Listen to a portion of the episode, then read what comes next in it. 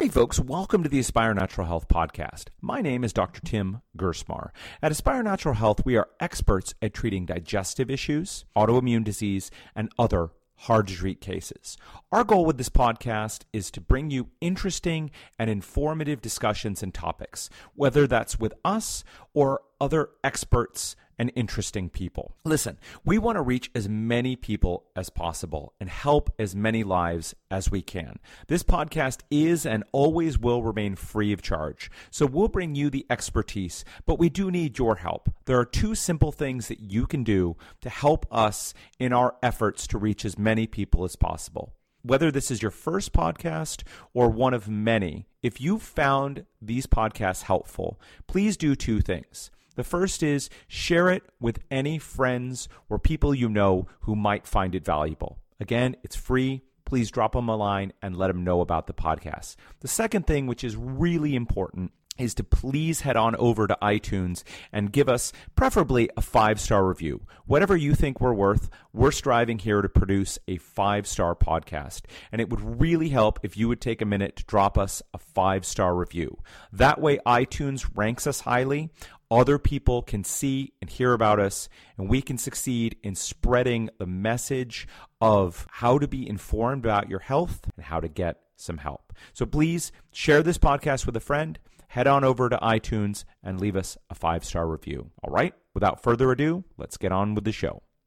Hey folks, it's Dr. Gerstmar from Aspire Natural Health. I'm here today with one of my favorite people, a man I consider to be a big mentor to me, and frankly, not just to me, but to, you know, broad swaths of the naturopathic medical community. Uh, you know, so many people know and love uh, Dr. Paul Anderson, and I'm happy to have him on today. So thanks for joining us, Paul. Thanks for having me. Sure.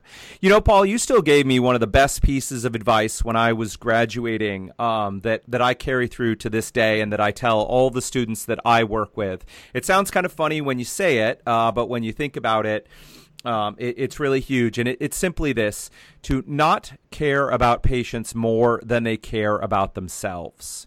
And at first you go, well, that, that doesn't sound very nice. But you know, so many of us have kind of bleeding hearts and we got into the, the healing profession to help other people. And I think, you know, in life and, and also then as doctors, we've all had this experience of really deeply caring about someone and, and wanting to help them even when they don't want that help and you're trying to push it on them and you're trying to force change to happen um, and you know you do that a couple times and you realize that you're, you're on the quick road uh, to burning out and just you know just just the whole thing falling apart. So one of the it's just a little thing. I don't even remember if you remember telling me that, but that that single piece of advice uh, has saved me more grief and just you know more grace to allow people wherever they are is where they are, and um and you know we can't be saviors. Uh, well, at all, but or you know, and we can't even help some people, and it may sound a little depressing, but anyway, th- thank you for that advice, Paul.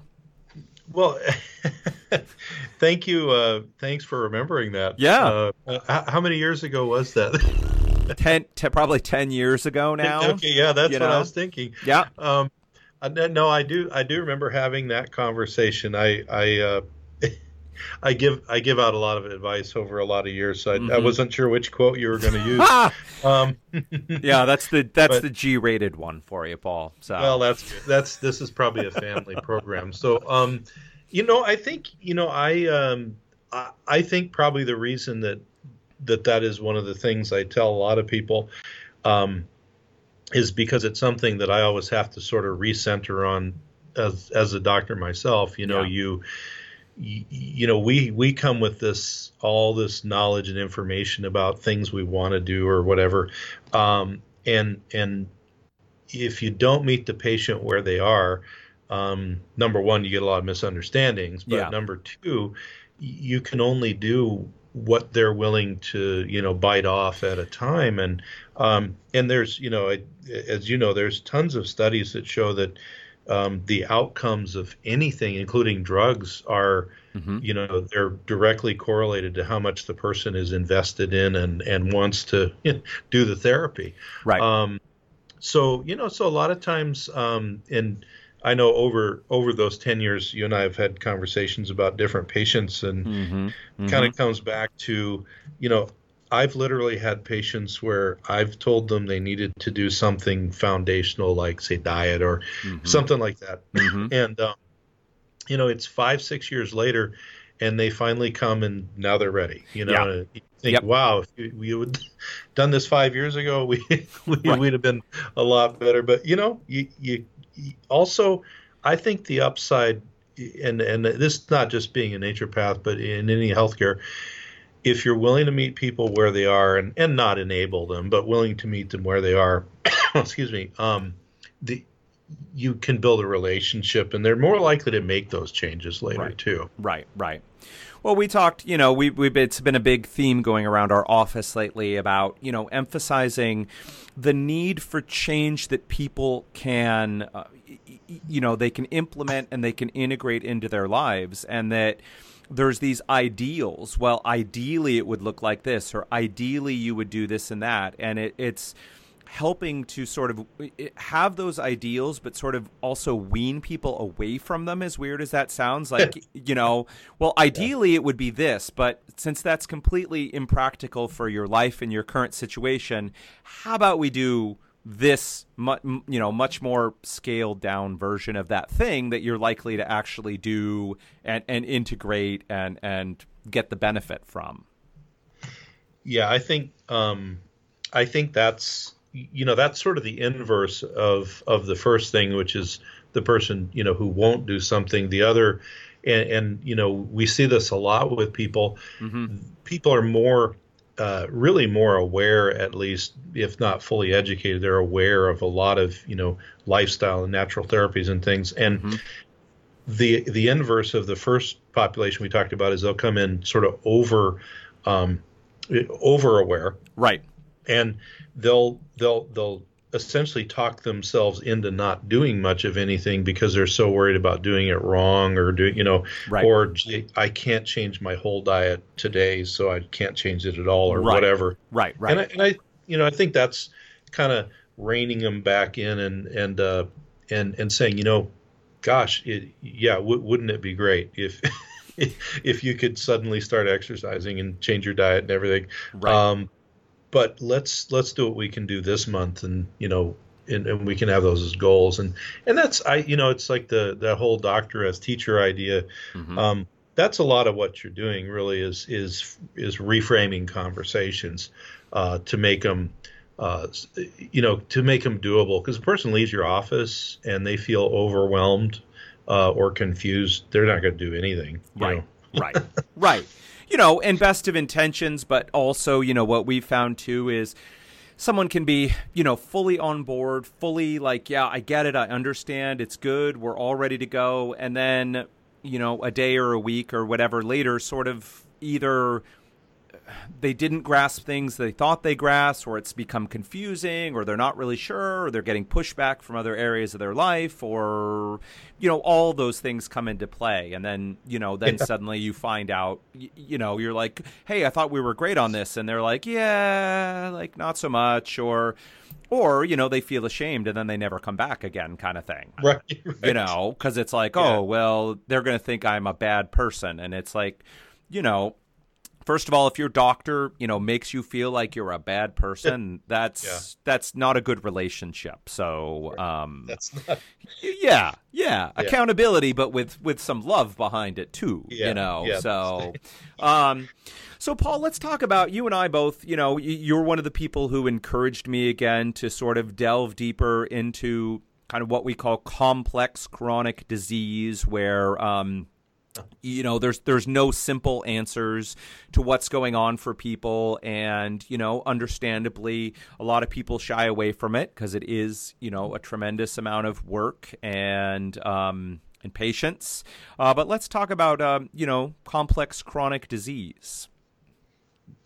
Yeah i uh, so uh, i'm i'm hoping at this point you're you're happy that i talked you into looking into that. I yes. not everyone is, you know. Yeah. Um, it it uh, I I so I think that there's sort of uh, a couple of things that that come to mind because mm-hmm. that's that's mostly what my career has been that and mm-hmm. cancer patients, which mm-hmm. is the same thing. Right. Right. Um, and and I think that the uh, the upside is if if you're a curious person, you have a mm-hmm. curious mind, and you're willing to learn, and and also uh, willing to make you know make mistakes and and not know everything, which right. is hard for doctors to believe we don't know everything. Right. Um, y- you can help a lot of people in that way because each each chronically ill person teaches you a new lesson about how complex the body is and how far it can go wrong when yeah. it, in a very complex way. Right. Um, and I think that um, you know the other thing I, I think of, uh, especially you know, is sort of there's this sort of two sides of this this coin with chronic illness, and that is I think as naturopathic doctors we're we're trained to think a little differently and maybe a little more holistic and encompassing, which is a really good thing. Mm-hmm.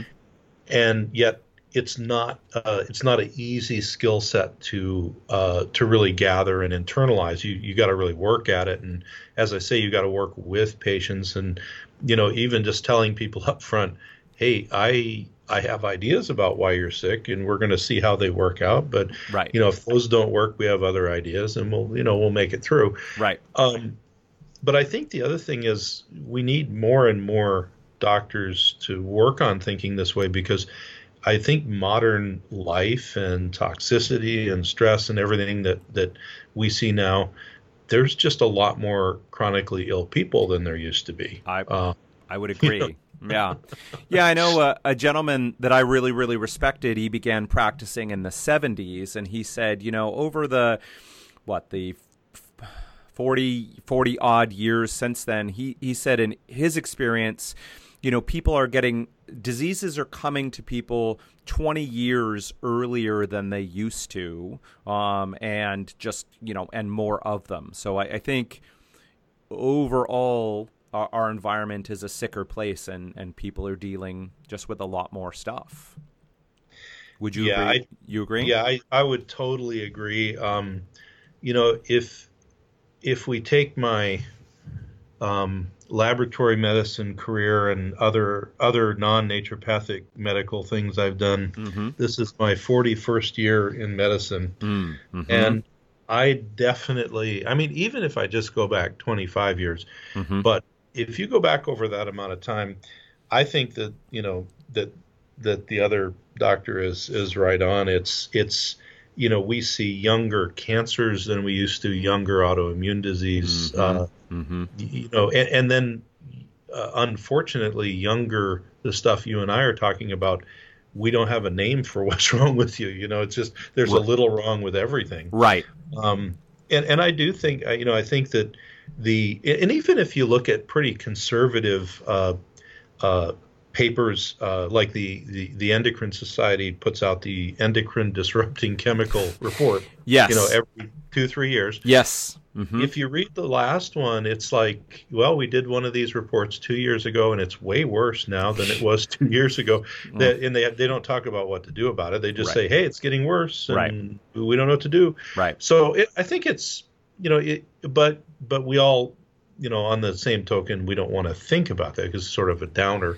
Um, but I think that it really underscores the fact that um, you have to you know, if you're looking at prevention, because now I, I, think you probably notice this, we have a lot of people we see who are parents of younger children, and and they're willing to actually say, "Gee, what can I do so my kids don't wind up at 25 with whatever I have?" Right, um, right.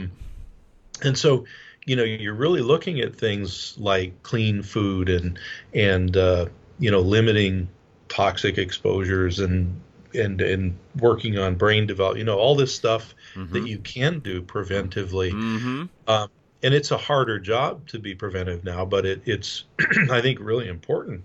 Well, I would agree. I would agree with you. I mean, the the phrase that you know I always use with people is that basically health is pretty simple to be. It's not necessarily easy, like we're saying, but it's pretty simple. I mean, it, it boils down to you know eat good food that that is not uh, you know uh, bad for uh, there's generalities right but that's not bad for you. Uh, move your body and get some exercise right? Sleep well and enough. Um, you know have those good connections and relations in your life. Manage your stress. Do some periodic detoxification. Try and stay away from, um, you know, overt sources of toxicity and things, and you know, a handful of others.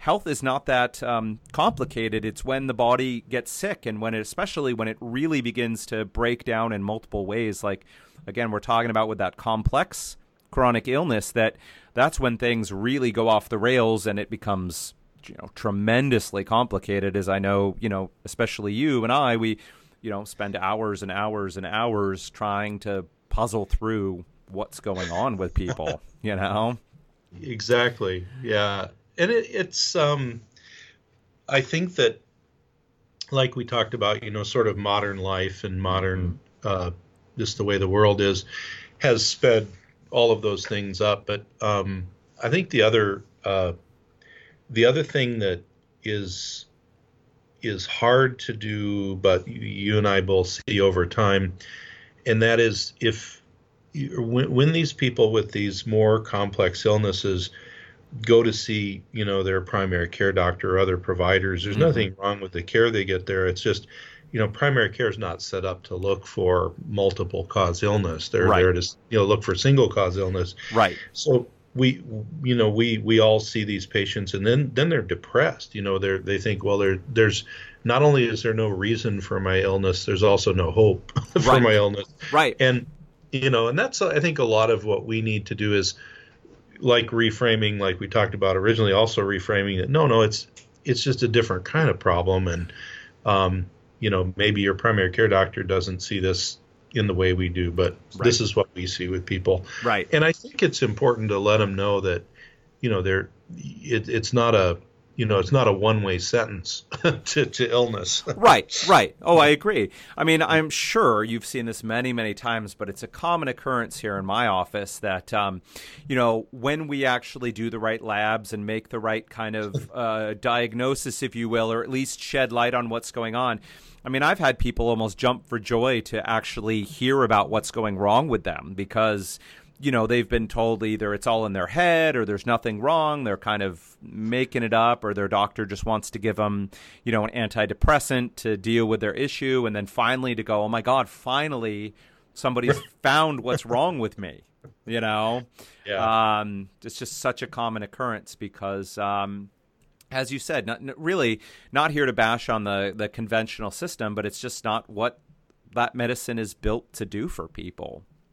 Yeah, you know? yeah, it's you know it's it, and yeah, I think it's it's important that people know that you know we're we have complete respect for the other system, right? Because it's there to find acute problems and it's there to find you know, I'll tell people, it, you know, it will find the big problems really quickly. That's what it's set up for. Right. Um, but you know, one concept that a lot of patients seem to be able to internalize initially, just to help help them think about it, is, you know, I, I will tell them you could have one giant problem like a a single hormone that's messed up or an infection. Right. Or you could have five little problems and the little problems add up to one big problem, but because it's five different areas of your body, they all fly under the radar of, you know, a lot of testing. So right. right. Um, and like you said, you know, sometimes then we can back up and say, well, th- these screening test didn't see it, but we know there's deeper things we can look at, or right. or we see mimicking, you know, one one part of the hormone system mimics another, and we check, you know, we check the other one. Right. Um, so I think that it's, uh, you know, it because th- this is a conversation I'll have with uh, some of my more conventionally trained friends in the medical world, and mm-hmm. and they'll say, well, geez, you know, you do you do the, do you do those workups with everybody where you're checking all that stuff and it, that seems excessive and costly? And it, no right. you know i mean right. if, if someone's healthy and and or you find one problem like their simple hy- hypothyroid case and they get better great. You know you don't need to go hunting.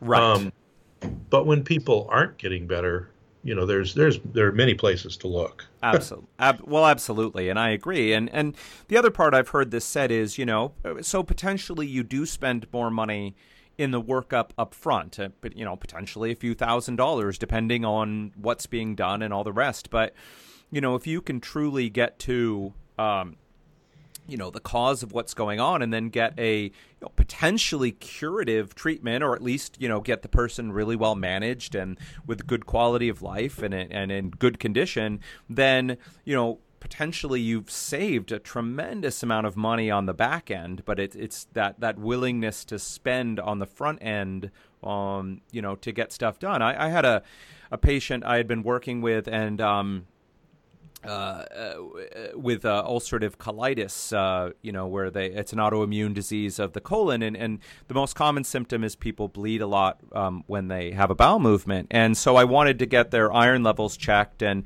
and they were going through uh, through their other doctor, and the doctor refused to check their iron levels because it was too expensive, and um, I was utterly confused because you know that's about a forty dollar test, and yeah. you know again even if it's was a little bit more expensive, like don't you want to know someone who who has issues with bleeding? Like it doesn't it make sense to check their iron levels? Um, so yeah. Anyway. Um, yeah, sometimes that's all baffling. That's about all I can say. Yeah, it's you know there there winds up being a lot of uh, kind of false economy in medicine, um, and yeah. and you know you can see how if used indiscriminately, you know, wild amounts of testing isn't good. But right. yeah, in a sick person, uh, that's why we have the tests is for the sick people. Right, so. right, right you know, I know, I know that's a common complaint. Is you know, I go to, um, you know, I go to the the integrative doctor, the naturopathic doctor, functional doctor, whatever you'd like to call it, and they run so many tests on me, and I, you know, I, I have certainly seen what you know that it does seem like some doctors really do do kind of what feels like an excessive amount of testing. Um, but again, if someone is sick, um, and if the you know kind of the first round of tests really haven't produced any results or really given us any clue what's going on. Um, I mean, you can either give up there without knowing, which again, if someone's sick, that's not a good answer, or you, you know, you can dive deeper in and uh, and and keep looking until you find find the answers that you need. So, yeah, definitely. Well, Paul, I don't. I have to say, I've heard bits and pieces of your story, and you certainly don't have to give it all right now. But, but how did you end up in this wild and wacky world of of naturopathic medicine? I don't know that I really know the full story. Can you have a brief version? Yeah, I was going to say, you know, the whole story it, it is probably way too much. Mm-hmm. Um, I'll give you the the shorter version. Mm-hmm. Um, so, like I said, in, in the 70s, actually, I started um, my first job in uh, medical lab world and mm-hmm. did a whole bunch of things there and actually branched out into other parts of uh, um, what what I call the the scientific medical interface. So that's that's a real long story there, but mm. um, essentially, um, my so my children are now twenty three to thirty one. Mm-hmm. Uh, so my older children, so we're going back, you know, close to 30 years, mm-hmm. um, were little, and uh, so this is you know in the 80s, and they were um, basically they were kind of in that uh, the go to the pediatrician mm-hmm. all the time and get uh, you know get ear infections and get antibiotics and kind of the revolving door of that as mm-hmm. little kids, mm-hmm. and um, and we started to just it was sort of like then you start getting you know you, you start getting side effects from all the treatment mm-hmm. so then kids get sick in other respects and it's sort of a downward spiral mm-hmm. um, and so I, I I was getting frustrated with this and actually the um, the uh, the gateway if you will to me finding uh, a nat- about naturopathy was uh, I was talking to my mother about she's a nurse and was talking to her about mm-hmm. these kids. And she said, you know, I know this uh, naturopathic doctor. You should really talk to him. Mm-hmm. And I thought, oh brother, you know, and I, I, I had, uh, you know, and and I'd kind of looked at the naturopath, and you have to keep in mind in, in when I very first looked at uh, National College of Naturopathic Medicine in the early 80s. Mm-hmm. Bastyr wasn't, there was the only naturopathic school left. Mm. And it was um, uh, it was a pretty low tech thing mm-hmm. in the mm. early 80s. I'll just say that. So mm-hmm, mm-hmm. Th- that was my only other th- knowledge of naturopaths, and I thought, oh, geez. And but my you know my kids were just not getting better, and mm, and so mm. I I called this guy, and and he was from you know the uh, kind of the the transition period from the super old timers to to now, and so he's Mm-hmm. he's now the uh, one of the longest licensed naturopaths I think in the country. Wow. Uh, mm-hmm. He um, so I called him up, and and he he says, well, what's you know what's going on, and um, I told him about problem you know my daughter was having and he says look he, he says i'd love to you know see your kids but he says just try this first he says just go get this this herb and make a tea out of it and Mm-hmm. have her have her drink it for a week and if she's not getting better have her come in otherwise you know it's probably self-limiting Mm-hmm. so we did this and lo and behold you know all of her symptoms went away that she, we were doing all this testing no one could figure out what was wrong Right. it right. was a functional problem. Hmm. Um, so now I thought, oh, well, this guy's not, you know, he's not as crazy as I thought. So I went, I went in, you know, we took the kids in and, Mhm. and he helped get them off the merry-go-round of antibiotics and all that stuff. And then I thought, well, I'm going to see him for my allergies. And, Mhm. and every time I talked to him, I was just impressed with his knowledge of physiology and medicine, all this. Mhm. So he really was sort of a turning point in my mind. Then I started, I had a lot of allergies and immune stuff, and I started to, you know, really improve under his care. Mm-hmm. And I was sitting in his office one day thinking, you know, I'm getting really tired of the lab business because it's the same thing over and over, even though I'd Mhm. bounced around on different parts of it. Mm-hmm. And then I said, I could, I could probably do this. This, this seems like there's something new every day. So, Yeah. so I, I he, he spent an hour with me talking about the profession and you know it's kind of the good and the bad of it and all the you know and keep in mind this is a long time ago mm-hmm. um, and so uh, I uh, I sold uh, I had my own lab company at the time I sold my company Mm. um, and uh, I went back to school with uh, when the kids were little Mm-hmm. um, and uh, became a naturopath and um, have have never really looked back. So it, uh, but it was really that that kind of now what we consider an old timer, and just his um, his mastery of medicine and Mhm. and I mean he like he was a true bridge from the real old he he you know uh, people like Turska and Bastyr and Right. all these guys that died in the 80s were Mhm. all of his teachers. So Mm-hmm. Mm-hmm. he's a wealth of, you know, of, of knowledge and he was really a great doctor. So, so that's kind of how it came about. And then, um, honestly, you know, when I graduated, like most people, I, I didn't, you know, you think, oh, you're going to do this and that. And about half the stuff I thought I was going to do, I never did. And, Right. and, and I started doing things with people with chronic pain, and then that led to people who had chronic fatigue or chronic other stuff, and then Mm-hmm. Mm-hmm. so kind of rather quickly that became the direction my my career took. And what I learned was in those first three or four years is I needed to learn a lot really quick because I didn't really know what to do for that. So that's that's my story. Well, I think, you know, I don't remember if it was you who kind of gave me this other piece of advice. Um, I think I've told this to many students, but, um, you know, when you get, I think this was you in one of the last classes that we had, uh, it was something uh, along the lines of, you know, uh, you're graduating from school and um, you know your education is just about to start. And of course um, you know as someone who's just slogged night and day for years uh, to, to get this degree and is finally looking at quote unquote the light at the end of the tunnel um, you know not what you want to be hearing but of course absolutely 100% true um, and uh, what I tell what I tell the students that I work with. Um, so my, my story, just really really really quick here in this. In that when I was younger, I was in uh, I was taking martial arts, and uh, um, I I was friends with the the head instructor at the school, and um, working my way through the belts. And I remember one day,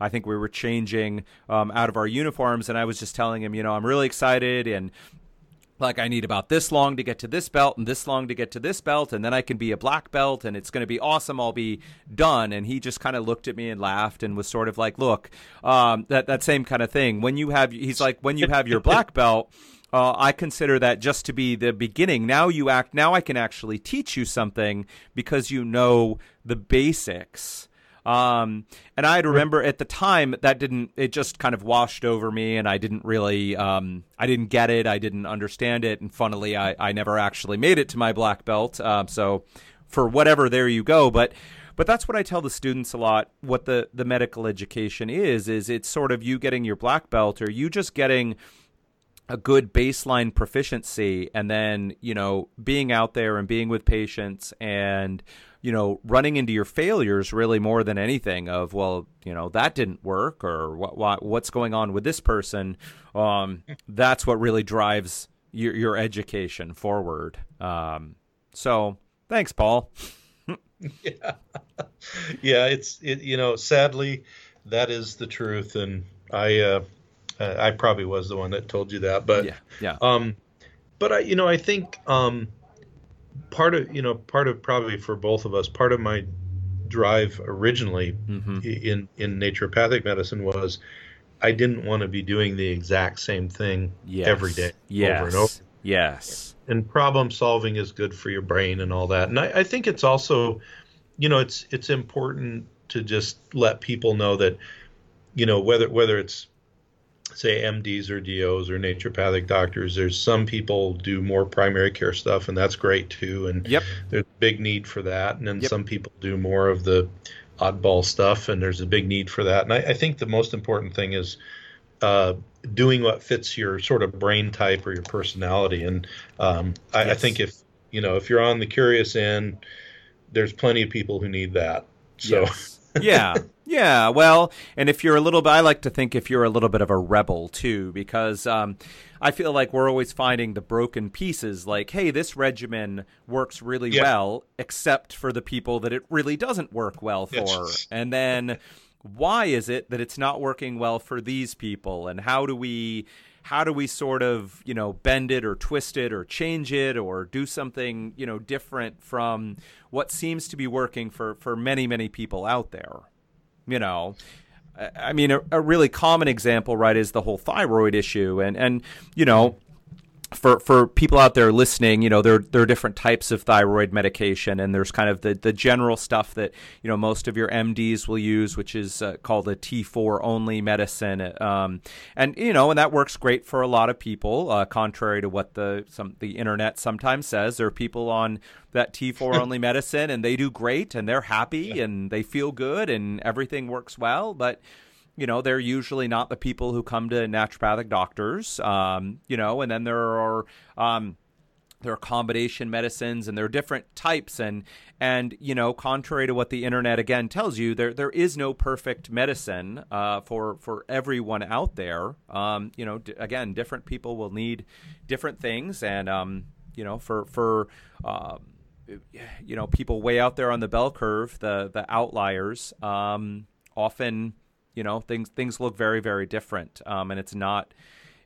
a protocol, and it's not what um, necessarily yeah. everyone thinks that it should be. Yeah, yeah, yeah. And I, I think you know, kind kind of going back to that same thing about, oh well, you know, you're over testing or you're over treating or whatever. It's the you know the the kind of things that you're talking about that need to be done for people who are more outliers mm-hmm. um, certainly wouldn't be appropriate for the whole rest of the population. But it's, you know, the sort of inverse logic is used. It's like, well, because most of the population gets along with this one treatment, right? Probably everybody should have that one treatment, you know, and obviously right. that, you know, that's sort of a, you know, that's sort of a thing that you have to get over pretty quickly. And I, I like you said, the, you know, I guess the rebel idea. Yeah. You get more uh, difficult conversations to deal with with other doctors, and you get more, you know, that people will maybe try and get you in trouble or other stuff. Right. So you have to have explanations of, you know, why you're doing all this stuff. Right. Um, so anyway, it's I think, yeah, you have to you have to be comfortable kind of playing on off the menu or on the side of the menu, and uh, otherwise you can't really be very effective with the chronic cases. well, Paul, let's let's flip it a little bit. Obviously, as doctors, we're kind of coming at it from the doctor side of things, but for for people out there who really, you know, who who have been to a number of doctors and either you know have been told nothing is wrong with them or or maybe something's wrong with them but nothing can be done or or you know we get a lot of these sort of generalized autoimmune cases where you know well it, it's it's kind of like this and it's kind of like that but it doesn't really have a name and sort of there's just stuff going on and um, you know people are frustrated. They've hit the internet and they've looked at blogs and videos and podcasts and what other doctors have said they should be doing and you know maybe it helps a little or maybe it doesn't get them results or maybe heck even you know they feel worse doing those things. You know do you have some some words of advice or words of wisdom that you would say to people who are facing that kind of situation? Yeah, you know, I I mean, because those are the kind of people we see all the time, and right. um, I think that uh, you know the the first thing, even though it's hard, sometimes hard to think about or hard to hear, is mm-hmm. um, a a treatment or an approach or whatever can sound exactly right for you, um, and now, you know, with the internet, it's really easy to hear all sorts of opinions. Yeah. And you can try it and it, it might work, but then, you know, there's eight out of 10 chance it's not going to because there's so many things sound like everything else. Mm-hmm. Um, and what I try and tell people is to, there is a positive side of that, which is that's actually good information because it can tell us, uh, you know, not only what you don't need, but uh, that your body has um, a particular say re, let's say you get all excited uh, this is this is a really common one right. Uh, someone will go online and they'll do a, a, a survey with their mental emotional symptoms and they'll mm-hmm. get a, a recipe for different amino acids and right. so they come in and they're taking those and they say, "Man, I you know I'm actually worse since I started taking these mm-hmm, things." Mm-hmm, and it mm-hmm. and it's like, okay, well that's actually diagnostic because right. if if what should have worked made you worse, it means there's we know where the other hole is, um, and it's kind of that way with a lot of stuff. The other thing that you know it can really tell you is it could be exactly the right thing, but you don't have any foundation built, right. and you know like we talked about at the beginning eventually if a chronically ill person doesn't start to fix you know their uh, their mental emotional uh, space their mm-hmm. digestive system and diet mm-hmm. exercise you know all, all the goodies mm-hmm. mm-hmm. that you know grandma said we're good for you um, you you know the rest no amount of pills can kind of overcome that and yeah. and so sometimes it's actually sort of an object lesson that you put the right stuff in, but it had nothing to work with. So, mm-hmm. you know, so, mm-hmm. so, you got, mm-hmm. and and I think the other thing is, you know, it's it's uh, it, and I'm sure you've done this. I know I have. Mm-hmm. E- even as a doctor, it probably worse as a doctor. You, you, can really mess yourself up trying to treat yourself, um, right. you know, because we're not objective and we're not you know and, and it's sort of the same with a patient you you you don't have objectivity and you don't really it, it should be your job to do the work of healing. It should be your doctor's job to sort out all these details. right, right. Well, you know, I, am I'm, I'm absolutely sure you've had the same experience, but you know, we've had people who who have you know, by necessity become basically experts in in themselves and their condition. And and while there's there's value to that, again, know yourself and you've ultimately, you know, it's not about we always say it's not about following a diet ultimately it's about finding out what works for you and that goes for exercise that goes for sleep that goes for all these things just because you know everyone says x y or z is the best thing ever i mean you know it's about knowing yourself and if that if that doesn't work for you then you know having that understanding and that um I don't know the right word that that that conviction or that that you know that this is what's right for me and this is what I need.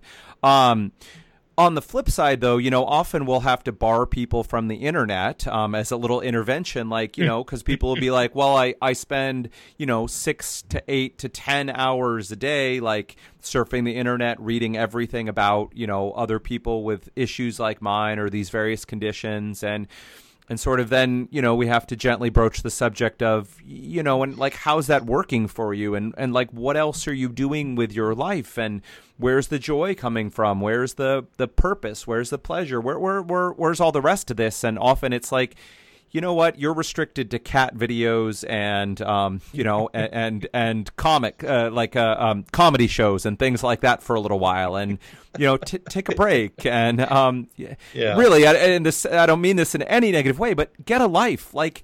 Do something, you know. I, I know you may not feel good, but that's still not, you know get out there and and and and, and enjoy yourself in, in, any way that you can. Uh, um, uh, yeah, cause, yeah, because yeah, that's that yeah. is, you know, I think, and and it's it's it's always kind of a delicate thing because the, um, and, and you can see completely why people oh, uh, do this because no one else, yeah. no one's helping them. Yeah, hundred percent. Um, yeah, and and so you you do have to sort of make it a balance of there's you know there's nothing wrong with knowing about your condition, but um, you know we're we're in a groove here, and right. you you can't sabotage you know your your your treatment. Right. Um, and I, I, think that that you know that comes slowly with some people because of trust, et cetera. But it's oh, sure. it's really important. Yeah. You know the other thing I've seen in it this this is not a blanket statement, but mm-hmm. um, with a lot of chronically ill folks, there there's a subset. Um, a lot of a lot of different chronic illnesses will have uh, you know support groups and things like that. Mm-hmm. Especially now, you can have an online one, and you have to go anywhere, so you can be part of it. Right. Um, there really seems to me to be sort of a, two. Uh, I'm generalizing, but two big categories. One are people who are they're searching for some way to get better, and they're searching for you know answers, et cetera. Mm-hmm. And then the other have kind of resigned themselves to the illness and they're they are they are just searching you know for comfort as we humans do in the suffering of other people like them. Right. Um and and i've actually and you know the, these people often don't wind up seeing us you know as sure. uh, doctors but right. I've seen people in support groups get angry if somebody starts to get better mm. you know? Mm-hmm. and it's like you know they they they have bought into the idea that there's no um, maybe no answer or you know no one can help them or whatever. And right. Sure. so if if you're the one getting better then it must be something wrong with you right right right or you know i mean uh, so so much to talk about right there of course you know I, I love to again not to bash on anybody but um when conventional doctors will turn around and say, "Oh, I guess we must have misdiagnosed the person because you couldn't possibly have gotten better, therefore you didn't really have the thing that we thought that you had. You had something else, or eh, you know."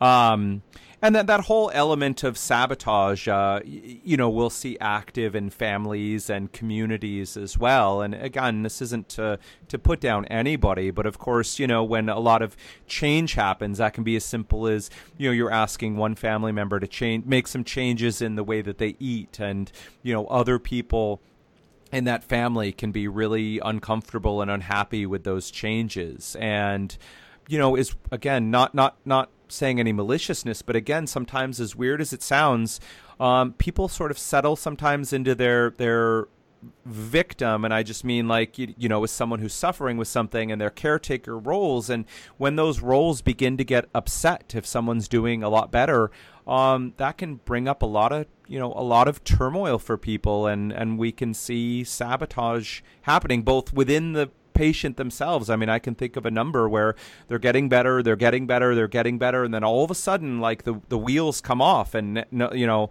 they were doing everything and now they're not doing everything and now all these excuses start to come out and um, and and kind of they start regressing and getting sicker again and then you know we've seen that with you know family and friends as well like the per- everyone's supportive and the person's doing better and then suddenly you know that the, that support starts to go away for that person. And uh, yeah th- oh, those, oh, yeah. you know. Yeah. Yeah. yeah uh, you know 100% and and it's just it's part of the you know it's part of uh, being a doctor for humans instead of animals. We get all this uh, all this other stuff to think about. Right, right, right. I would say too, and I, I know I, I, know you're with this, so you free to comment. But certainly one of the things I've seen and, and I understand is you know, often people with chronic illness, these complex varieties, um, y- you know, two pitfalls, of course, are looking for for the magic bullet. So certainly, if it's just well, if it's just this amino acid or this vitamin or this thing or this drug or this treatment or this thing from some other part of the world or um, then uh, you know, I just need that, and so it's a jump from from one thing to another thing. Okay, well, I'll try this. Oh, that didn't work. Okay, I'll try this. I'll try this. I'll try that. I'll, t- you know, and just sort of this bouncing around, looking um, for the magic cure. And and you know, listen, I get it. Like if people don't feel well and they, they just want an answer, and preferably a simple, uh, straightforward one would be best. But uh, but you know, like we said earlier, most of the time when you get into this really sick place, you know, there is no single answer that is going to solve your problem. It's not just take this hormone or take this pill or have this surgery or do this thing and you know that might help, but like you said if there's 5 or 10 different problems going on, you know, addressing one or two of them can be helpful, but ultimately isn't going to get the person where they want to go. Yeah, and and I think you know it's um, of course it's always nice when we find a chronically ill person where there's only one or two things wrong, but right. That's a lot of the um, the behavioral aspect of, of follow up visits and all of that is keeping people motivated because mm-hmm. it's a slow it's a slow go you know and right uh, and and sometimes we you know the those five little things that are wrong or ten or whatever right you can only maybe work on two or three at at a time and, right. and until they get stronger right and of course you know we all want uh, quicker healing and less stuff to do and uh, and sometimes that's just not possible. Right. right. so sometimes it's slower. right. Well, I think one again, just you know, you've you've given me kind of many pieces of advice, Paul. But one thing I kind of soaked up from you was just to have have some patience. I think you know, obviously, on the flip side, as doctors, we want to see people better fast. We want to see big major changes in results and feel like we're doing good quality work that's really helping people. Um, and of course we always still try for all of that but just the the recognition that sometimes you know it really is a marathon or it really is just you're grinding away slowly but steadily making progress. And to have the expectation that you're going to miraculously turn this person around and cause you know gigantic shifts in in their health and well-being. It's just not realistic and and I think from the patient side they can they can either blame themselves for not getting better faster or of course they can blame the doctor or the health practitioner for not getting them better and um, or both both of those things, right? Um, yeah. and then, you know, similarly, the doctor can do the same thing. So we're either blaming the patient, well, if they would, if that so and so would only do what I asked them, or, uh, you know, I must be a bad doctor because, um, because we're not getting the kind of results that I want. And I think it's uh, everybody, I, and I understand people are sick and they don't feel good, but everybody need to take a deep breath and, and just have a little patience for the process. Um, yeah. Yeah, it's it you know, it's always kind of a a dance and uh and I think, you know, there's um uh one of the one of the areas clinically well actually a couple areas clinically that that I was not thinking of when I was, you know, say back in school and I mm-hmm. didn't know mm-hmm. what I was going to be doing. Mm-hmm.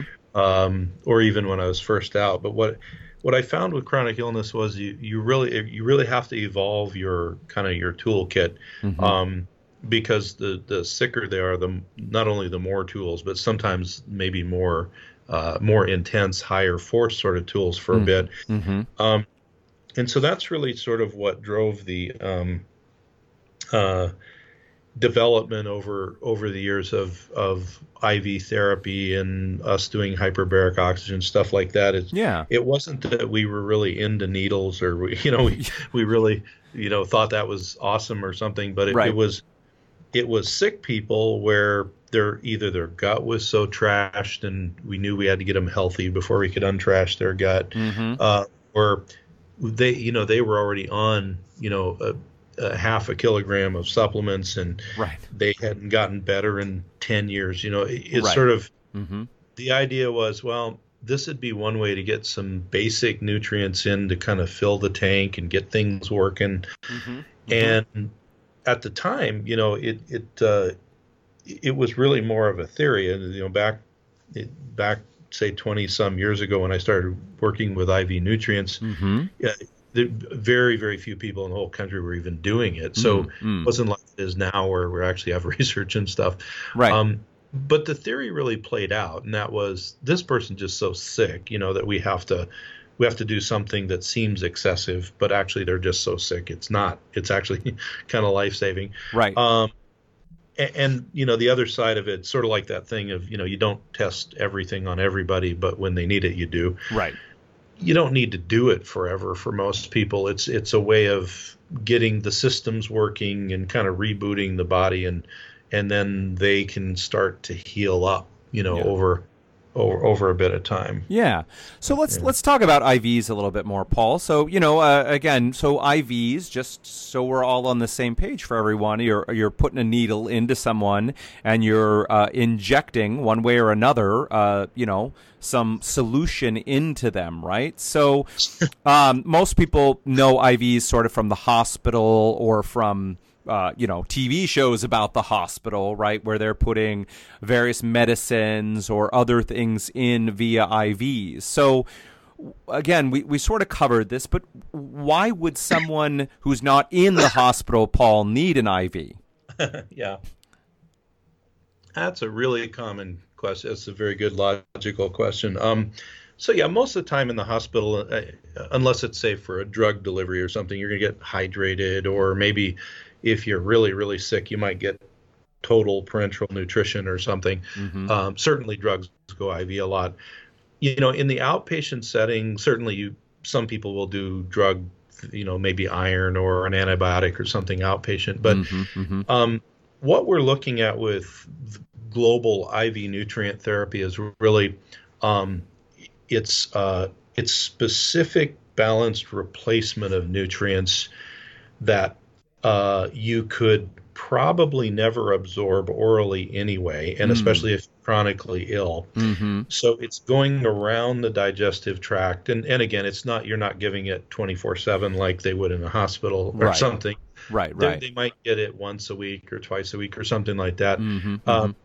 But the idea is sort of uh, that that we're going to give the GI tract a little bit of a rest. We're going to, you know, we're going to get the muscles and the liver and the brain all some basic nutrients, and then um, we're going to, you know, kind of go from there and see, you know, do we do we get them kind of up to you know i always tell people it's like you've overdrawn your metabolic checking account and we need to get you up to zero so that your next paycheck doesn't get eaten up right and, mm-hmm. and it, it's literally like that. It's sort of like okay, you need a you know an infusion of resources, and so the quickest way to get it in is uh, avoiding your digestive tract. And right. and what's what's really interesting is some of the sickest people I've seen, um, you know, uh, we get these people that have been sick 30 or 40 years, sadly. Mm-hmm. Um, they now they just can't absorb anything. Mm-hmm. You know, at mm-hmm. that point, their mm-hmm. their guts so bad, and they're you know mm-hmm. they're down they're eating four foods, and that's it. Right, right. Um,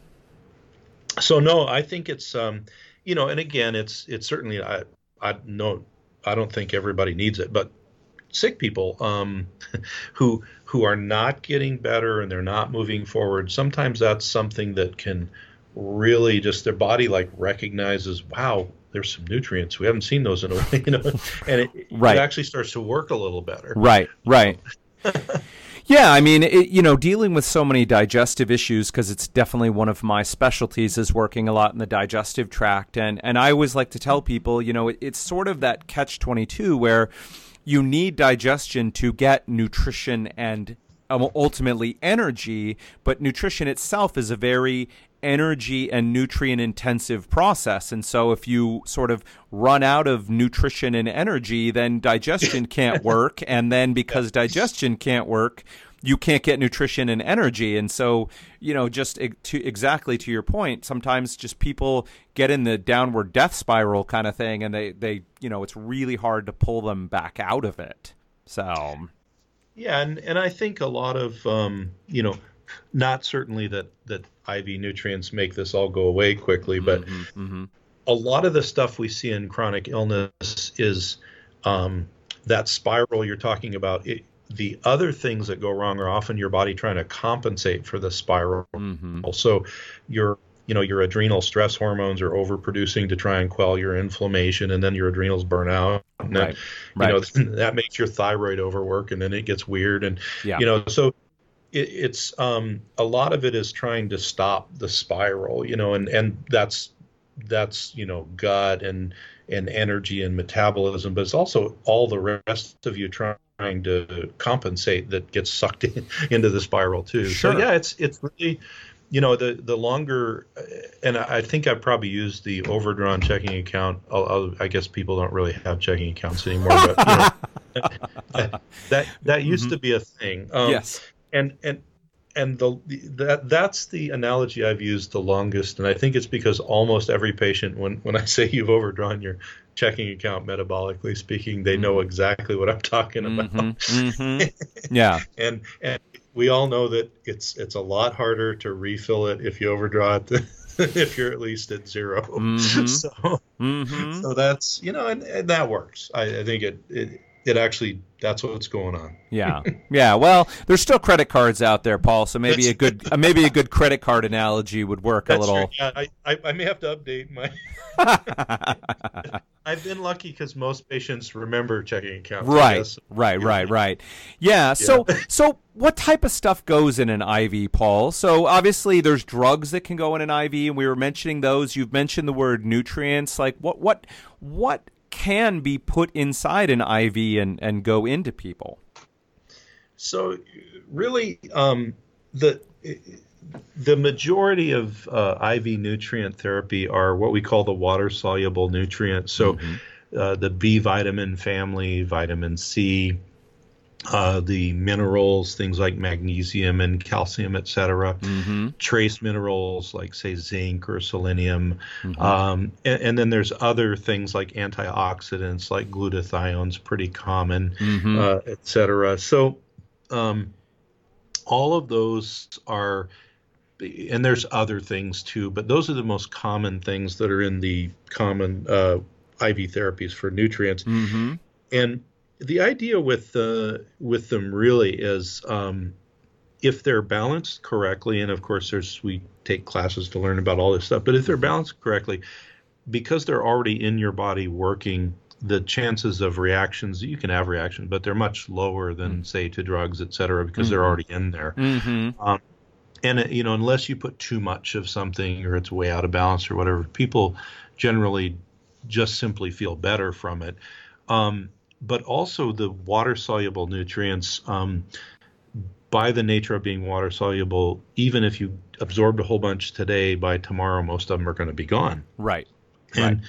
if you're in this negative, you know, negative bank balance idea, mm-hmm. and you're in that spiral you described, you're you're always behind. And what mm-hmm. people will, you know, they'll say, well, I, okay, I know B vitamins do something for energy, or you know, why why do I need these things? Right. Well, you know, a lot of, um, well, really every process that requires transforming something in your body, whether it's to make the chemicals in your brain or make energy in your muscles or whatever, mm-hmm.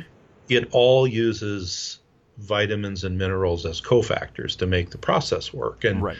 so basically, uh, un- unless you have a you know a deadly deficiency or something, you don't die from it. Your body just slows way down, so right. your metabolism slows down, everything, your brain slows down. Mm-hmm. So mm-hmm. basically, mm-hmm. it's it's providing water soluble nutrients to go and fill the metabolic demand to make you know new neurotransmitters or new uh, ATP for energy or new whatever, mm-hmm. Um, mm-hmm. so that then the rest of the body can say, oh, we we don't have to try and force the issue and keep you alive, you right. know, and all of that. Right. Um, so yeah, the water solubles are really because they go in and out, and even if we've got a good diet, if we're not if we're not absorbing very well, which if you're chronically ill, you're not absorbing terribly well. Right. Um, they're just the need is greater than the supply. Right. Right. Yeah, and again, if you know, sometimes like you, you know, to the people who always say we, you know, you should be able to get everything from food. So, you know, you never should have to take a supplement or you never should have to do, you know, again, an order of magnitude greater IVs. And, and the response is, well, yeah, in a perfect world, that's absolutely true. Uh, you should never have to do these things, but the reality is, um, again, because of our our you know toxic environment and because uh, you know things go wrong that um, you know no matter uh, unless you know well no matter how much you eat sometimes you still can't fill fill that need for for those extra nutrients and everything so but um, we don't have to delve deep into it, Paul. But certainly other things can be put in just besides these nutrients as well, right? There are extracts of herbs, and there are some other other things besides just nutrients that can go in for IVs. Is that right? Oh, certainly. Yeah, it's um, um, a lot. A lot of uh, well, you know, technically, just about anything could go in an IV. So the um, the the next question or the next step really is um, what do we have that's available that's you know sterile and you know made, made for IV use. Mm-hmm, mm-hmm. Um, and just just to give some uh, perspective, in uh, in in Asian countries and in European countries, it's very common to see intravenous applications of. Uh, it's not whole plant herbs, but but parts of herbs that mm-hmm. are medically active. Mm-hmm, mm-hmm. Um, and that's that's that used to be very uh, easily available in the U.S. Now it's sort of there's certain things we can get and some we can't. Hmm. But for instance, um, there are uh, certain components of herbs that are used all through Asia and parts of Europe uh, for infections um, mm-hmm. that we now use here intravenously mm. in the us uh, with chronic infections, and they're they're they're you know they're quite useful. And a lot a lot of the a lot of the use is in areas we don't have a lot of good drugs for, mm. such as chronic viral infections. You know, mm-hmm. there's there's some viral drugs, but not a lot. Yeah. Um, so so those those certainly are available and used. Um, the the other thing that um, we actually were really fortunate to be able to get um, compounded to be used for IV mm-hmm. uh, use was uh, curcumin, mm. which is a it's a part of the turmeric plant, and yeah. um, people take it orally, but in and it's not. Uh, this is something that's a little more germane, maybe to cancer, but also really advanced autoimmune cases. Mm-hmm. Um, sometimes you can't. It's sort of like our digestive. Dis- you you can only take so much curcumin by mouth, right? Um, and and it it absorbs at a you know e- even the best absorbed is still kind of low. Yeah. So if you're trying to get you know deep inside your tissues and your joints and everything else, um, what we found with uh, IV curcumin, which is not water soluble, so it's it's infused just like any other IV, but all on its own special. Hmm. Um, mm-hmm. We've actually had in in a research project that started at your alma mater, Bastyr University, and now mm-hmm. is continuing at other places. Hmm. Um, we've had some case. We have a case series going with advanced cancer and high dose IV curcumin, mm. and we've had some people with advanced cancers actually have some regression of their metastases. Okay, um, great. Mm-hmm. Which, if you read the research, that's what curcumin should do. Mm-hmm. But orally, it never, you know, you can't get the job done orally initially because mm. you just can't get enough in there. Mm-hmm. mm-hmm. Um, on the non-cancer side, we've seen it at lower doses be very helpful in um, uh, the the autoimmune conditions you would usually think of for curcumin. You know, autoimmune joint problems, uh, mm-hmm. lupus, you know, RA, uh, AS, um, mm-hmm. you know, a lot of the autoimmune conditions. Mm-hmm, mm-hmm. and and interestingly, although they're totally different diseases, it's because of the same mechanism. It's because curcumin kind of takes all your pro-inflammatory markers that are either driving cancer or driving your autoimmunity and tells them to calm down. Yeah. Um, and so in the in the IV setting, you, again, you can kind of fill the tank, and then uh, then the oral stuff works better. So there's a ton of you know other things. Um, I, I, usually go once a year and lecture in Korea, for example, and they have a whole host of other things in Korea that are used medically that are you know parts of uh, you know ginseng and other you know other herbs that we can't really get here in the U.S. Right. right. I was going to say I, would remembered hearing something about IV ginseng and some you know some pretty spectacular stuff that seemed to be doing, but um, yeah, not really something that's available, unfortunately. Yeah. A little harder to get in North America. yeah, yeah, yeah. yeah.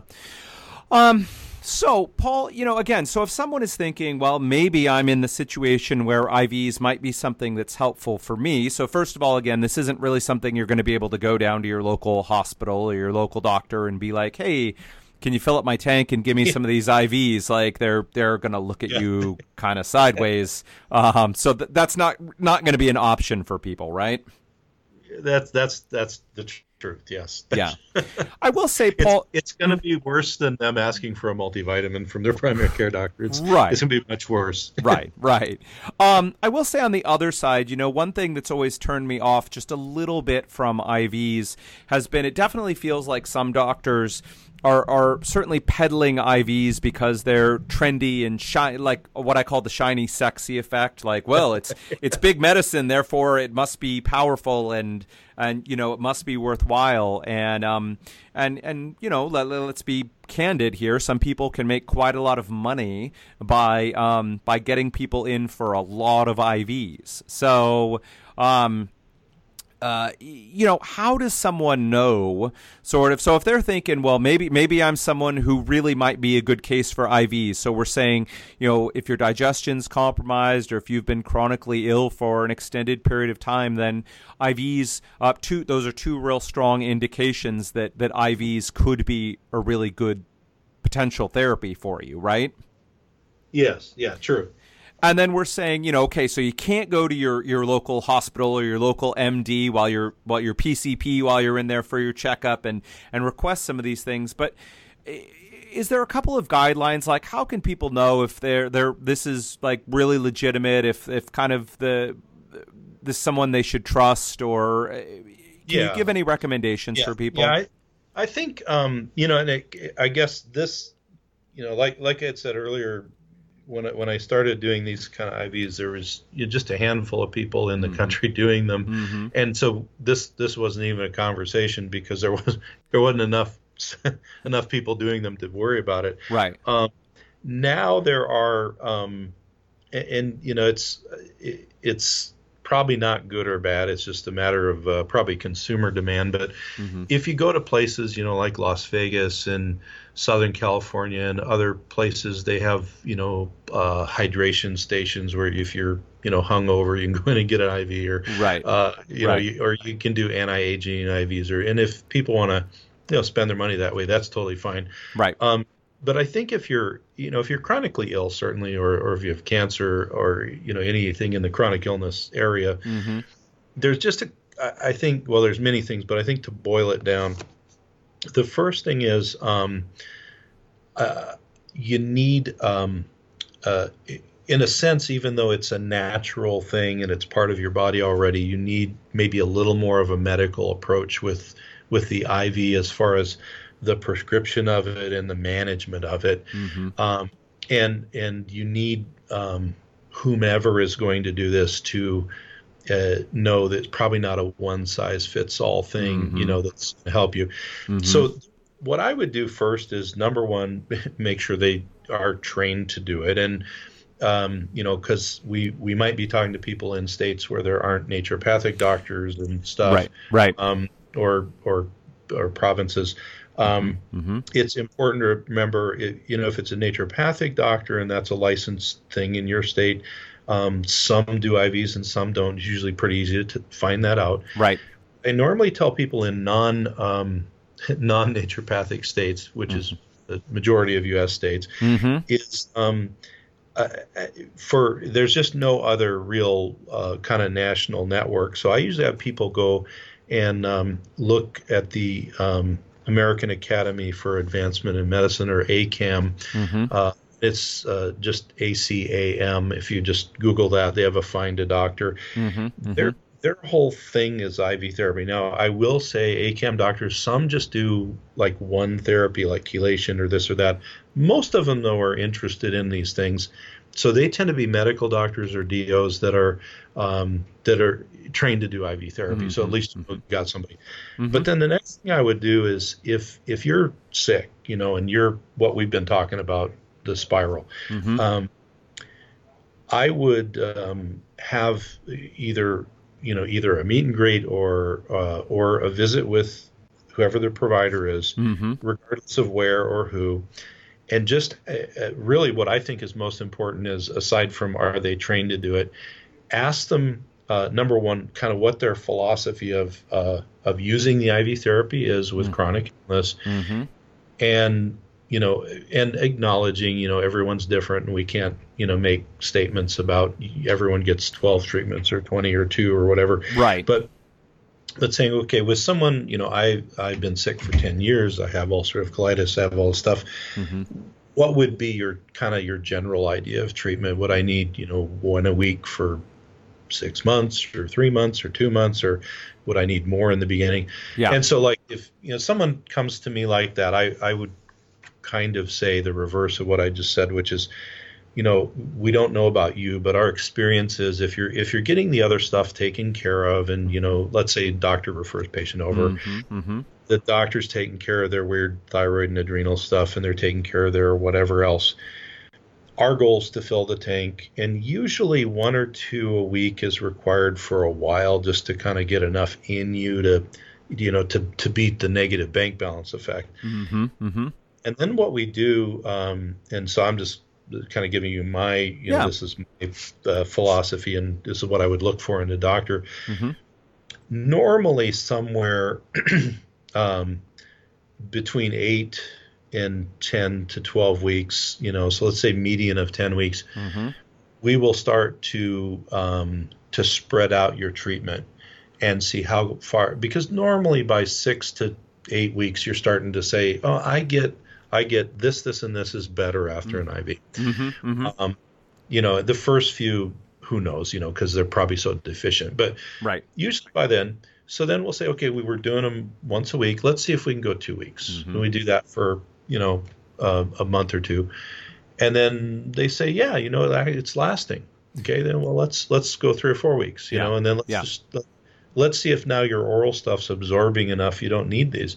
Yeah. Um, and we have, you know, we we have many many people where if you kind of do the hard work on the front end and they're, you know, either us or the other doctor are working on their gut and all the other goodies. Mm-hmm the the downward spiral can turn into an upward spiral. So yes. that's what you're really looking. So yeah. I guess my point there is, if you go to somebody and they say we always do, um, there's one IV formula for for every chronically ill person, mm-hmm, mm-hmm. and we do you know uh, you know any set number. You know we right. we do three a week for ten weeks or whatever. Right. Um, you know it's th- that's okay. You know, but it's like that's not really taking into account someone might heal faster someone might not be able to handle that someone right. you right. know someone might heal more slowly so i think you know training exposure and then just their philosophy and and i've you know i mean in and i know this is how you practice too but like going back to our you know our first or second conversation about meeting people where they are mm-hmm.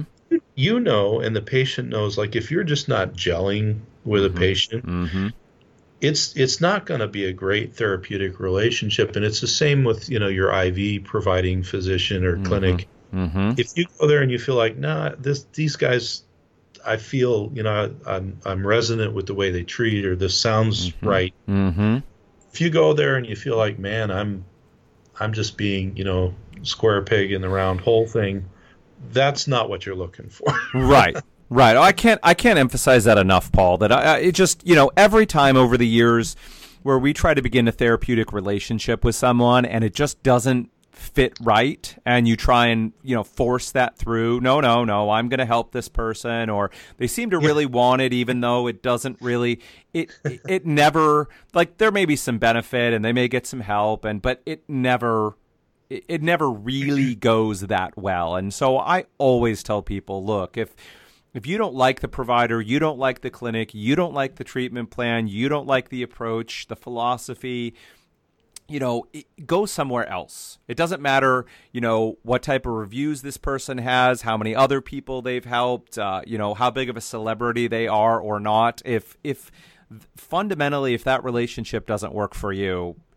you know, your results at best are going to be limited. Oh yeah, yeah. It's it's you know that's probably that's that's probably the first rule. Yeah. you, Yeah. you you need to resonate with the provider and vice versa. Yep. Uh, or or it just becomes sort of a toxic relationship, you know. Yeah. Yeah. Yeah. Um, so let me think. There was one other thing I was going to ask you, Paul. Let me see. So we were talking about IVs, and yeah, so I think that's great. You know, for people to understand. In general, at first it's going to be a little bit more, and then the idea should be to taper away from them. Um, like you said, is that that negative spiral becomes a positive spiral, and um, you know, IVs can unstick people from from really bad places, and they can accelerate uh, their progress. So again, a you know, a potentially really helpful tool that's out there for people. Yeah, yeah, and and I I do think you know just because a lot of the people probably listening won't will have never done this or heard of it before. Mm-hmm.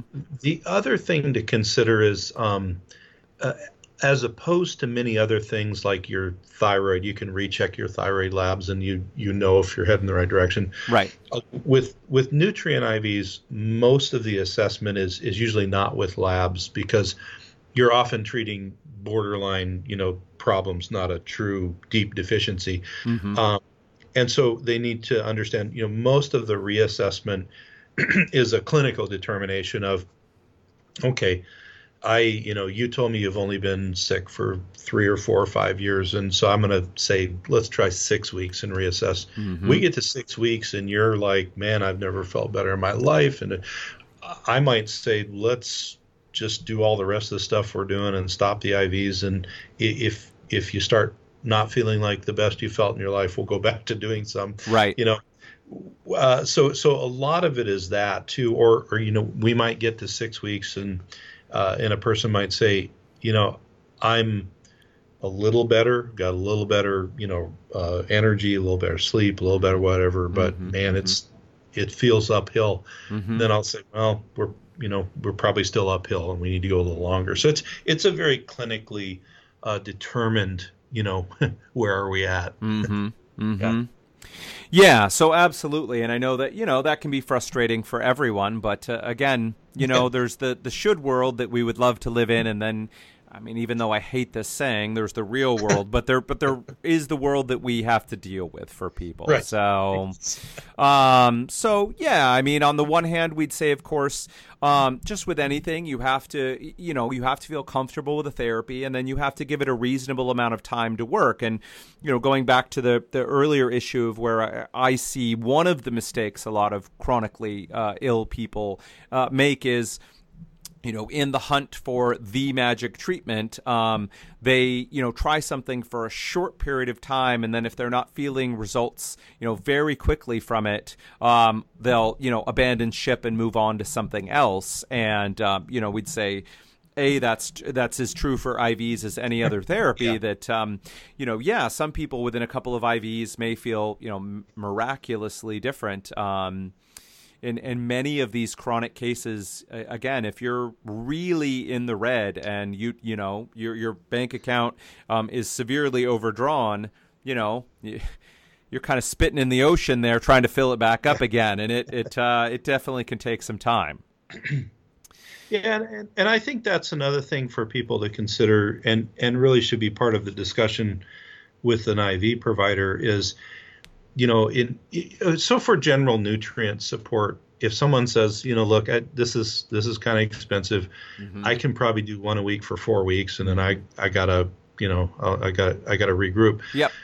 You know, okay, fine. You know, if they're coming and they have a deeper pathology that we know from experience, you know, that's just spitting in the ocean. Um, often, what I will tell them is, you know, maybe we could do like a couple just to get the ball rolling, but Mhm. you should probably use your resources somewhere else. Right. Um, and and it's like I say, it's not that everyone gets X number of IVs, but Sure. if you go to the doctor and they look at your case and you know they say our average patient who's been sick 10 years probably needs this many Mm-hmm. Mm-hmm. the next question is you know how much is that and can you afford it you know Right. because it's if you can't afford the treatment let's let's let's focus where you can you Right. know? Absolutely. Absolutely. I mean, the reality, like, let's just call it what it is, that being sick is expensive. And, yeah um, you know, and, and I wish there was some, I, truly, truly wish there was some other way around it. But as of right now, at least, being sick is really expensive, and um, and everybody can only do what they can do, and yeah. So true. Uh, well, not to end on a downer or anything there, but it you know it is the reality, of course. So yeah. IV therapy. I mean, I think there's a couple of great takeaways that we can we can kind of bring together here. Um, you know, the first is look uh, for the doctors out there. You know, the complex chronically ill people, which unfortunately there are growing numbers of them. You know, are just not well treated by the conventional system because it's just not built or set up to handle these people. And simple. Um, you know cookbook style approaches. Now this isn't to say that um, you know that, that doctors don't have general strategies or approaches that that most people are going to be using but um, that you know those are going to need to be individualized and changed and tailored to to the specific person uh, that, that's in front of them and what's going on for them. But uh, if you're going to be in this realm um, you know, you're going to need to do, uh, you know, a ton of learning and a lot of research and eh, eh, have a very broad and flexible mind about things because, um, you know, what what I've come to say is, Paul, anymore, my dogma is just whatever works and whatever helps people get better. And because having any kind of stricter dogma, oh, it's always this or always that or never this or never that, it's like, nope, that doesn't that, that doesn't work. Yeah. Um, yeah. yeah. there's always someone. So whenever I get to that place, someone there's always a patient that proves me wrong and makes me reassess, uh, reassess my style and my thinking about it. So, um, you know, for the for the patients, you know, what I say is too. It's always you know you've got to resonate with the person that's in front of you. And and for me, you know, a big part of the the initial kind of sessions is not only trying to get a handle on what's going on for the person, um, but just trying to make sure that we're a good fit together. And I know it may sound nebulous to some people out there, but but truly, if you don't resonate well with your doctor, um, you know, it, it, it's really not worth going forward for the most part. Um, you may get some benefit, but you're you're not going to get everything that you hope for.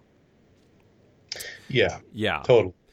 and then uh, then when it comes to IV, and, and, the other I guess would be to you know to have some patience. Um, you know, you, you, people may have heard this saying, but you know, roughly, I mean, look, if you've been sick a long time, I know you want to be well yesterday, uh, not much less than you know potentially months or a few years down the road. But uh, the reality is uh, that just doesn't really happen. I mean, maybe you'll be one of the lucky ones to have a really rapid and a massive response, but for the most part, um, you know, if you've been sick a long time and there's a lot going on for you, it's going to take some time to unravel that. And uh, you know, if you give up at the first sign of of something not quite working right, or uh, you know, you're, that you're not getting results as quick as you like, um, you're probably just going to be doomed to repeat the cycle over and over again. Yeah. Yeah. Exactly. Yeah. And then, then kind of lastly here, because uh, we covered a lot of ground today, Paul. The the last thing is kind of IV therapy. You know, they're both they definitely have that sexy, shiny effect to them, but they are also you know have the potential to be really powerful medicine. And so, in this context, at least, if um, you know, if you're having some major digestive issues or you're having kind of you've been sick a long time, you've got kind of these complex uh, uh, conditions going on, then IV therapy is maybe a, a really powerful tool, um, at least for a period of time, right? But mm-hmm. uh, but ideally, you know, uh, uh, um, you know, we don't have uh, injection sites built into our arms, so uh, ideally, shouldn't hopefully. Yeah. Um, I know they can be put in there, but uh, uh, ideally, we don't want those, and so you know, ideally, um, the IV should be a, a a, a, a, temporary piece that should drop out and, and all that good stuff, all the foundational therapies about food and, and, and sleep and, and all those other things, um, you know, should be what what keeps someone well. Yeah, very definitely. Anything else, Paul, that we uh, either uh, that, that you want to mention we haven't covered? Any other question that I haven't asked you? well, there might be a lot of questions we haven't sure asked. But sure. No, I, I think we hit a pretty broad uh, a pretty broad swath through the chronic illness world today. I, I would agree with that. I would agree. And so we'll see maybe sometime in the future. I know you have a very busy schedule, lecturing, doing a lot of teaching. I, I know you said you were getting to work on writing a book. Is that is that right? Yes, we're um, actually uh, finishing up a textbook for IV nutrient therapy, which mm. is sort of an older project, but mm-hmm. it, it's it's been in the works for way too long. Mm-hmm. And then um, w- uh, a writing partner and myself have uh, a new book deal with Hay House for um, a patient, kind of a patient's guide to uh, the cancer to the cancer process, mm-hmm. and um, most of it, of course, because there's lots of resources for standard treatments like chemo and radiation. Right. We want to uh, we want to delve into and uh, kind of like our conversation today, demystify some of the uh, integrative approaches mm-hmm, and mm-hmm. give some guidance as to okay this is probably a good idea a good path to go down this this is probably not mm-hmm. Um, and mm-hmm. here's resources to find the right kind of doctor to help you right uh, so so we're uh, we're very excited to be working on that it's uh, uh, that's a pretty new project and we're hoping to have it published early early next year. Nice. Well, that's really exciting, Paul. Definitely check that out when it comes out, and uh, maybe we'll see about getting back. Cancer is always a you know a, an intense um, and frightening topic for a lot of people, but uh, unfortunately, just like chronic illness, um, something you know many many of us either directly or indirectly or are, are or have had to deal with. So yeah, yeah, it's a whole uh, a whole other world of conversation, and I, would be I'd be happy to to do that with you. Yeah. Well, we just got to get our schedules to to sync up. well, Paul, honestly, you've been a big mentor for me. You've been a lot of help in my life, um, both from you know directly learning from you and then taking some l- little concepts and ideas that um, you know that that that it, you planted that have uh, sprouted. So I, I do want to say thank you so much for for all the direct and indirect help you've given me over the years, and I'm grateful we could have you on um, and you know sharing some more pieces for for other people out there. So thank you so much for that. Thanks a lot for yep. having me. Yep. All right. Is there the very last thing, Paul? Is there, you know, is there any way if people want to reach out, uh, they want to be seen at your clinic, or they want to um, take classes, or they want to be in touch with you in any other way? Is there anywhere they should particularly go to look for you on the on the internet? um, so if if it's uh, healthcare provider oriented. Uh, there is a website called consultdranderson.com. Mm-hmm. So just uh, all one string, consult mm-hmm. dranderson.com. Mm-hmm. mm-hmm. And there's a short version, consultdra.com, goes same place. Okay. Uh, and then uh, for patients, uh, the uh, the clinic is Advanced Medical Therapies, mm-hmm. and um, the URL is cancerandchronicdisease.com. Mm-hmm. Mm-hmm. So cancerandchronicdisease.com for for patient uh, oriented things, and um, so there's uh, yes, I actually have. It took me decades, but I got a web presence finally. you, you, beat me to that. Actually. I oh did oh nice. Well, yeah, you know it's like the uh, like the checking account thing, right? That's These right, days, exactly. uh, yeah, yeah. So all right, Paul. Well, thank you so right. much for joining me, and uh, we will. We'll find a way to make our schedules align, and we'll uh, we'll have a chance to talk a little bit more about cancer and some other things next time. So, thank you so much for joining me. Great. Okay. Bye bye. All right, folks, that wraps up another episode of the Aspire Natural Health podcast. If you enjoyed it, we hope you've subscribed to us over at iTunes. You can also check us out at our website, www.aspirenaturalhealth.com. That's Aspire as in A S P-I-R-E naturalhealth.com. You can check us out on Facebook at facebook.com slash aspire natural health or check out our library of videos over at YouTube. Just go over to YouTube and punch in Aspire Natural Health. You'll find us there. So a couple great more ways you can check out our free educational materials.